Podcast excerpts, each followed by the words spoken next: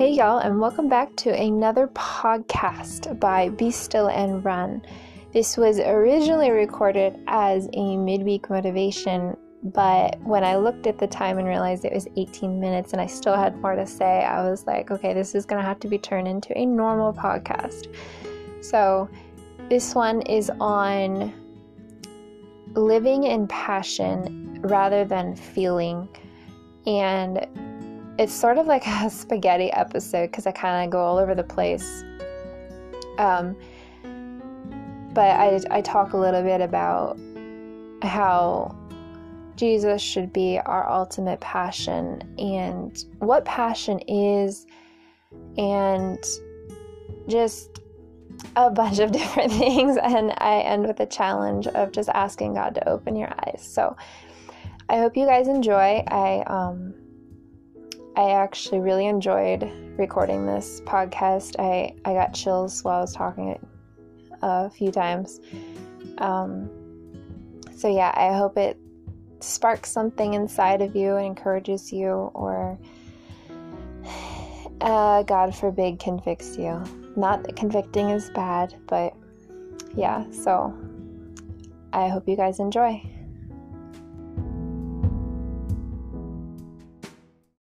So I wanted to start today's podcast off with reading a portion of You Win in the Locker Room First, The seven C's to Build a Winning Team in Business, Sports, and Life. And this section is by Mike Smith. It's on page one thirty-one. It is important to understand that there is a difference between passion and emotion. The difference between the two is that passion involves a belief about something. Emotions involve feelings about something. You want to be a passionate leader who makes decisions that are based on belief and principle over those that are based on feeling. After all, you won't always feel like doing the right thing, but if you live based on belief and principle, you will do what needs to be done. Sometimes you don't feel like working hard, but your belief in improvement and growth makes you do it. When you have a belief in something, there is a process that you have gone through to form that belief. When you are passionate about a subject, you are well versed in it, and the decisions that you make are going to be well thought out and studied. Emotion, on the other hand, causes you to act in illogical ways more often than not. An emotional decision is usually a spur-of-the-moment, by-the-seat-of-your-pants decision that has not been well thought out and often leads to poor outcomes. Emotions are hard to control, and they are usually self-serving and illogical, weakening your leadership. Passion, on the other hand, is the engine that drives you to be a great leader and build a winning team. End quote. And I just absolutely loved that section of their book. Um, I believe this was well, their extras, so beyond their model that they talk about. And I have always heard, you know, some Christians, some Christians say that passion is actually not a good thing, that it's of this world.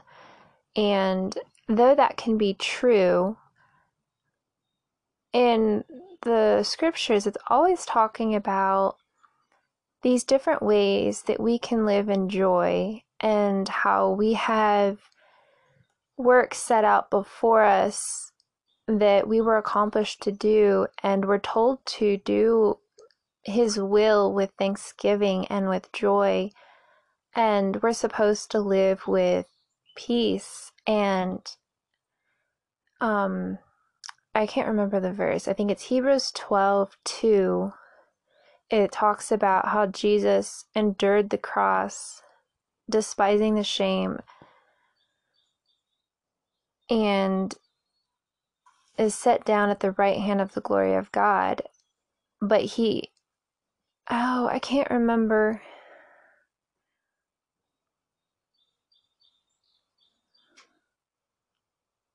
Oh, yes. So it was looking unto Jesus, the author and finisher of our faith, who for the joy that was set before him endured the cross, and then it goes on.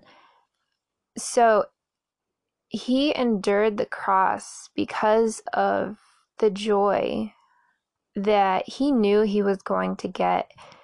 he he knew what was right and he did it, and then got the results, got the feelings that came along with it, which were joy and peace. And he knew he did what the Father wanted him to do, even though he technically was begging God in the garden before he was betrayed.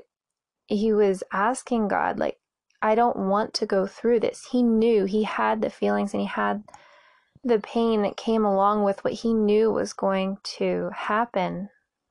And yet, because of what he knew was after, what he knew he was going to accomplish, and what he knew he was doing for people, and it was the will of his Father, that he decided to do it anyway.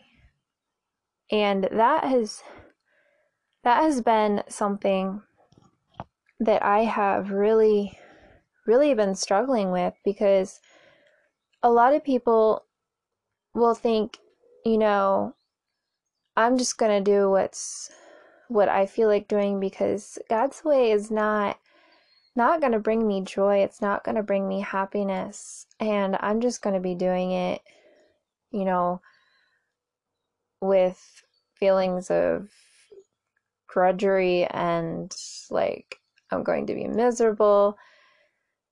And that's not, how many times in the Bible does it say that our reward is going to be miserable? He said we're going to have tribulation. But what about after that? Why are we so stuck on what is happening now that we can't look at what's ahead? Excuse me. A lot of times, um, Satan will offer us pleasure before we then get guilt or regret, or like, in other words, I can't remember how the phrase goes, but Satan offers pleasure and does not tell you what you are going to have to pay for that later. But God will offer you a challenge, offer you tribulation, which then grows you and leads you to Him. And you get all of these rewards. Like, why would we choose the short time of pleasure over having tribulation for a little while, having to work for something, and then receiving the rewards that last way longer than the pleasure that Satan is offering, or the world, or just sin in itself? It offers pleasure, and it does not remind us of the consequences we're going to have to pay. And so a lot of times our feelings, since we are fleshly, since we are sinful creatures, our feelings are going to lead us down wrong paths if we follow them. Um, feelings are a good thing. They were created by God, and we should thank Him for them. But they should not lead us. Some people say, you know, they feel like God is leading them somewhere. Well, that is totally different. If they are honestly saying they feel led by God to do something, that's not the feeling I'm talking about. The feeling I'm talking about is if you begin feeling regret. Okay, that regret should not lead our decisions in what we do. If we feel fear, we should not live out of that fear. Whereas if we feel characteristics of the Holy Spirit, like, I know sometimes I'll just get this urge to love someone in my family or to write them a note. Those feelings are good. Go by those feelings. Or I wouldn't necessarily say go by them, but I mean, do it. But it's the true acts of love that we do for them and we do it joyfully even though we don't want to do it. That is going to show us where our true motive and our true heart is. And I feel like I'm all over the place. So passion, on the other hand, is something that we could talk about hours on end with no script in hand. Something that we could just go on and on, and it consumes our mind, it consumes our thoughts. I know for a long time, um, even still now sometimes I struggle with it, but running, it would just, every decision I made was wrapped up in, oh, is this going to affect my run tomorrow? Is this, what should I be doing? Should I um, help this person with what they need? Or is this going to affect my long run in a day or two? And when I noticed that it was starting to get in between me serving God and my, or I'm saying that backwards. So when I noticed that running was starting to overcome my mind, I was praying that, Lord, just, I'll give you everything. Just let me run. Just let, I just want to run. Like, I'll do anything else. And I would tell my family that.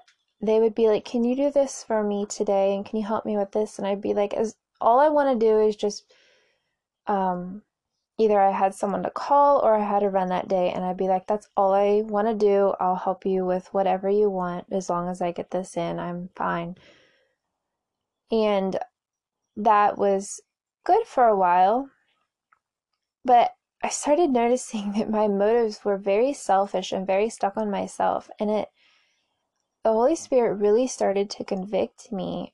And I, a couple days ago, or a few days ago, um, I was just praying and crying about how selfish I was.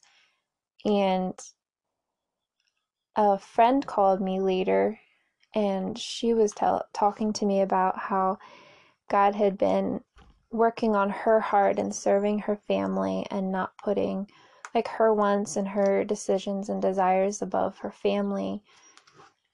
And it really, really convicted me. And so this week, I have really been trying to put my family first. And just making sure that my heart motive is in the right position. So in training for this marathon, I felt like God called me to do this. And so I was like, okay, I have to get this in. Whatever stands in my way, I'm going to get it in. If it's raining, if it's storming, it's going to get done because God called me to do it. And I realized that that was starting to interfere in my devotions in the morning. It was shortened and I was rushing through them, not really spending time with God.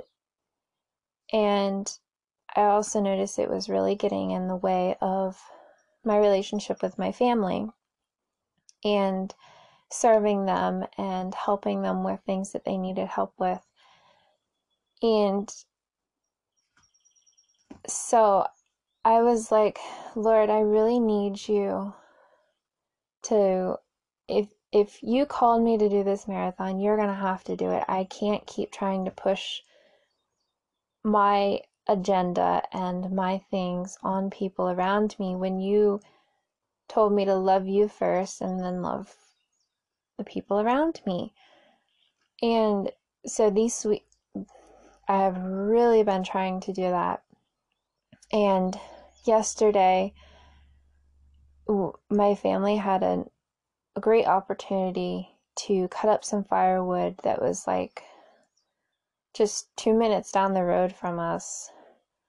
And um, we had to do it yesterday. And we were going to do some today, but they already got rid of it. So yesterday, starting at like seven o'clock, my dad and I, and then my sister joined us or later, we cut up firewood, or he cut it up, I stacked it, and we did that until four o'clock in the afternoon. And I did not get my run in yesterday morning, and I knew that I needed at minimum two and a half more miles in order to we- make my weekly mileage for building the endurance to do my long run this weekend. And it really, I was like, okay, God, this is your your marathon training. If you want me to do it, you're going to have to make the time for it, or you're going to have to make it not matter, or whatever. I mean, it's only at two and a half miles. So I decided to just give that to God. And by four o'clock in the evening, I was exhausted. I mean, right after supper, I fell asleep. And I woke up, I don't know how long I was sleeping, but when I woke up, I felt really good. I was wide awake. My body didn't really, I mean, I could tell that I did stuff, but my body didn't really feel tired enough to go out and run. So I was like, okay, I'll just put my shoes and clothes on and I'll go out. I mean, I can always turn around. I don't have to do the entire thing. And it was crazy. I got out and I felt so good. I was able to run thirty-six minutes straight without stopping. And I haven't been able to do that in this heat and humidity since spring. So I was just so grateful to God. I got in half a mile more than I actually needed to. And it was just, I really enjoyed it. I had a lot of fun. And it just it just proved to me that God can make things happen if we'll give our lives to Him first, if we'll do what He has asked us to do. And so my feelings were telling me, you know, I need to get up bright and early, and I need to get my run in. I need to ask, say, hey, can we wait a half hour before we leave so that I can get my run in? I was like, no, God, I give this to you. It doesn't have to be done. And partly I was like, well, if I don't get my marathon training in, I won't have to run it. So I know that's bad, but um, so yeah, it was just really good reminder. And then one of the other things my friend was telling me is that in serving her family, she's found this new joy. And I have noticed that personally on days that I don't have anything to do or have anything scheduled, I'm ahead. I just, then I'm like, I willingly served my family and I would help them with projects that need, needed help with. And I noticed that it was very rewarding and it was very satisfying and fulfilling. And I just really enjoyed doing stuff for them and I would be full of joy. And I have experienced that again this week, ever since my friend and I were talking. Um, I have really just been, okay, Lord, I'm going to serve my family. And I have been filled with joy this whole week, which is very strange considering that I actually have a lot of stuff on my list left to do. And this was one of them, but I was sort of, you know, going by my feelings of how I'd rather read. And it was funny. I was like, you know what? I don't have any passion to put into a podcast for you all. So I was like, I'm just going to read. And then if I feel like it later, I'll try to get one in. And as I started reading, it was talking about joyfully serving the Lord and putting our heart into that and just being content where we are. And I was just filled with this passion of that's why I'm doing it. And I, it totally renewed the vision behind what I'm doing and why. And I immediately got up and grabbed the microphone and my phone, and I was like, I'm going to do this. So it was going to be a midweek motivation for you guys, but it turned out to be a little longer than I was expecting. I think I'm at eighteen minutes now. So this will have to be turned into a normal podcast for you guys. But um, yes, so passion can and is a good thing. God created feeling. He created passion. But our passion should be in the right focus. I can't, I, if I can think of the verse reference, I'm horrible at memorizing references for verses. But it says to set our affection on things above and not on things on the earth.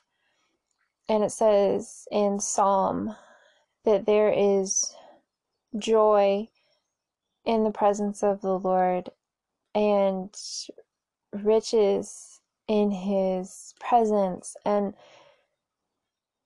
that, to me, like, why would we want to go searching after a bunch of worldly things when we could easily just seek what our soul is longing for, which will then ultimately fuel everything else that we do in life? We seem to have these lies swirling on around in our head that God has a dreary, boring life set out for us, and that if we do what he's called us to do, we're just, we're going to be miserable. And then we'll like have a calendar of, okay, one down, one day down left, one day down left, one day down, however many left. I know sometimes if I'm really struggling with something, I'll be like, okay, if I had to deal with this the rest of my life, I only have so many more years left, and that's not bad as long as I'm doing what God has called me to do. I know it is a horrible perspective, but it has crossed my mind, and but it's in making the decision where the passion is going to come. You can bring passion into whatever you do. And I feel like passion is fueled by where we put our heart. So if our heart is on Christ, we're going to be passionate about serving him and doing his will and just letting him love us. I mean, we love him because he first loved us. It's because of his love for us that we are able to do anything, or that we even want to do anything. I know a lot of times my heart can be totally against, and that would be your negative feelings. They just, I don't feel like doing what I know is right. But then I'll be like, I'm going to make this decision because I know it's right. And then, have you ever noticed, like, you start doing what you know is right, and then all of a sudden you realize, oh, this isn't that bad. It's actually kind of enjoyable. Like, you can t- you can bring passion into anything you do. It's where your heart is. It's where your focus is. And it's what you believe and where your heart is. I think I already said that. But just focusing on where our focus is and where we put our passion and where we our fulfillment and contentment comes is really the only thing that is going to fulfill us. And I, I just, I love spending time running. I mean, that just, there's just something about going out and torturing yourself, torturing your body, and just like beating it into subjection. I think that's what Paul said in, oh, maybe First Corinthians. He was just saying that he beats his body into subjection. And that's technically what we're doing. We're just, we're training our bodies and our minds to do what, what we are asking it to do. And because we have that desire passion's going to come with it. And it's just, it's it's so, so rewarding, y'all. And if you, I mean, if you just go to God and say, I want to see if this works. Okay, some people may say that's testing him, but he already knows. So it's not like you're going to be like, oh God, I'm going to do this for you. But in your heart, you're thinking, I want to see if this works. Why not just tell him? I mean, be honest with him. Be like, okay, I want to do this. I know it's right. But I'm also wanting to see if your word is true, if you're actually going to reward me, if you're going to really do what you say you're going to do. And it says to taste and see that the Lord is good. And regarding tithing, it says to test him and see if he will not pour out a reward for us. And just, I think it's where our heart is. It's where our passion is. I I pray that one day Jesus will be my all-consuming passion, that he will be what I talk about more than anything else. Honestly, if I get passion for Jesus as much as I have in the past over running, then that would be great. Because my family just got sick of me talking about running. um, and just, I would apologize to people when I would be like talking with them, especially if they were like asking for advice or something. I'd be like, look, I love running and it correlates with Christian life so much. So I apologize if I use that as an analogy. Um, I'm actually in the process of coaching three girls to run, and they have made different remarks about how it's really neat that the Christian life and running is so similar and teaches us so much. And I, I think if you were to look at any occupation, any sport, anything in just anything in this world, you could come up with analogies and comparisons with anything. I used to do horse training, and I was training, like instructing two girls on how to ride one time. And I would use that. I would use how God trains us the same way we train horses. And it was just, there was so many different analogies you could use. And I've heard so many about like fixing cars or um, oh, what was the other one that was really popular? Gardening. I know gardening is a really big one. My my family and I used to market garden until we realized it was just too much. And that has a lot of comparisons. I know... Um, Yeah, I, I know there's more. You guys will have to let me know if you have found any in your own life or if you've heard of others. It kind of slipped my mind what the other ones were that I've heard of. But I want to leave you guys with the encouragement to not take action. Just open your eyes and look around, and just look at look at where God has put you. Just ask him to open your eyes. That's all. Just ask him to show you things to so that you can see things. It, it's amazing. I feel like I've had blinders on for my entire life until I think about three years ago, I started taking the blinders off, and I started looking around, and God started opening my eyes to different truths and opening my eyes to how other people treat us is shows us how they're feeling on the inside. So I found a phrase that was really good. It says, free people, free people, and hurt people, hurt people. Now say that a few times so that you get it. It took me a couple times. You may get it right away. But people treat us the way they feel. People treat us because of what has happened to them, or because of the way they feel about God, or the way they look at life is how they view God.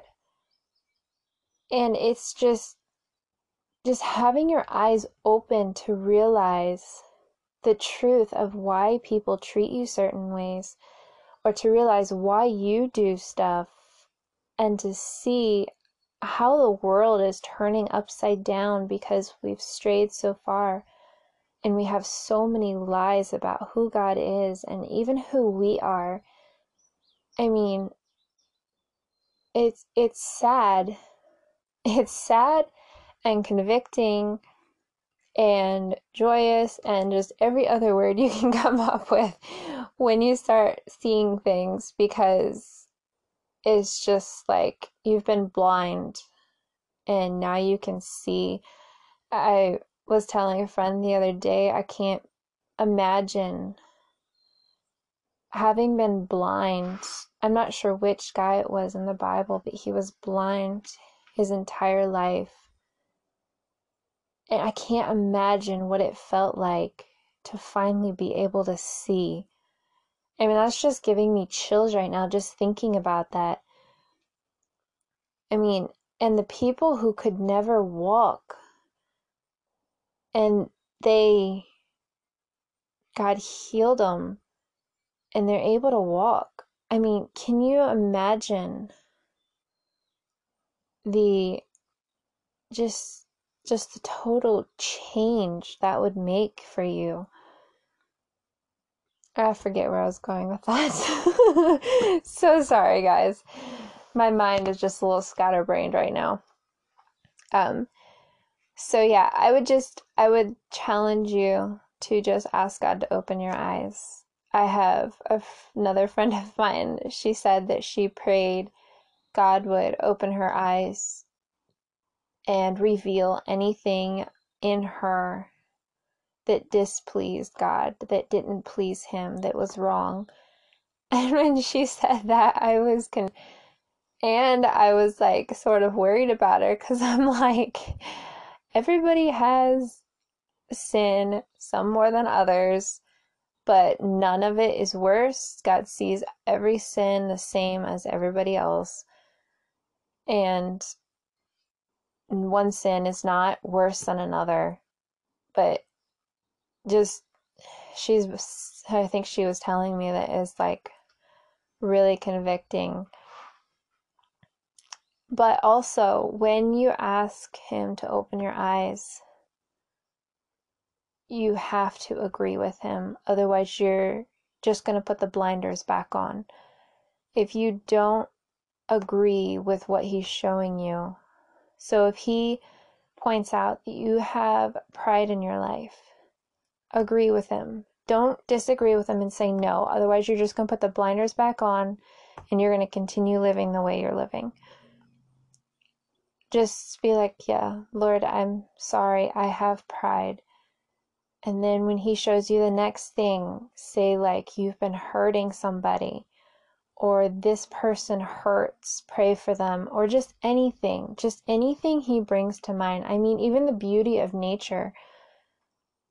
It, it's like nature looks totally different when you ask him to open your eyes. I mean, there's actually beauty in it that you don't really notice. And yeah, I, I could just go on and on, and I've heard plenty of people say that. Um, one person, they were sort of in like a counseling session, and they would walk in and out of this building every day for, I think it was like five days. And one of the times he walked out, he was like, how long is that? That barrel been there? That is so pretty.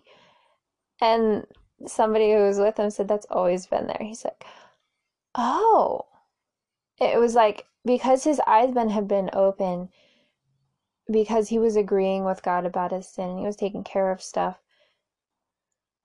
And even not just sin, I mean, just even just lies or stuff about your past that you've been holding on to. I mean, there is so many different blinders. I think I talked about that in an earlier podcast. But there's so many different blinders we can put on. And so please just just try it and just see what happens. Hey guys, thank you so much for listening to another episode of Be Still and Run. I hope you guys enjoyed. I hope you're having a wonderful summer. I can't believe that we're already past halfway through twenty twenty-one. It seems ridiculous.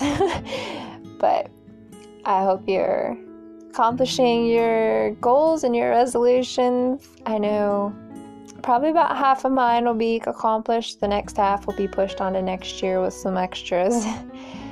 So I hope you guys have a wonderful week, and I'll see you next time.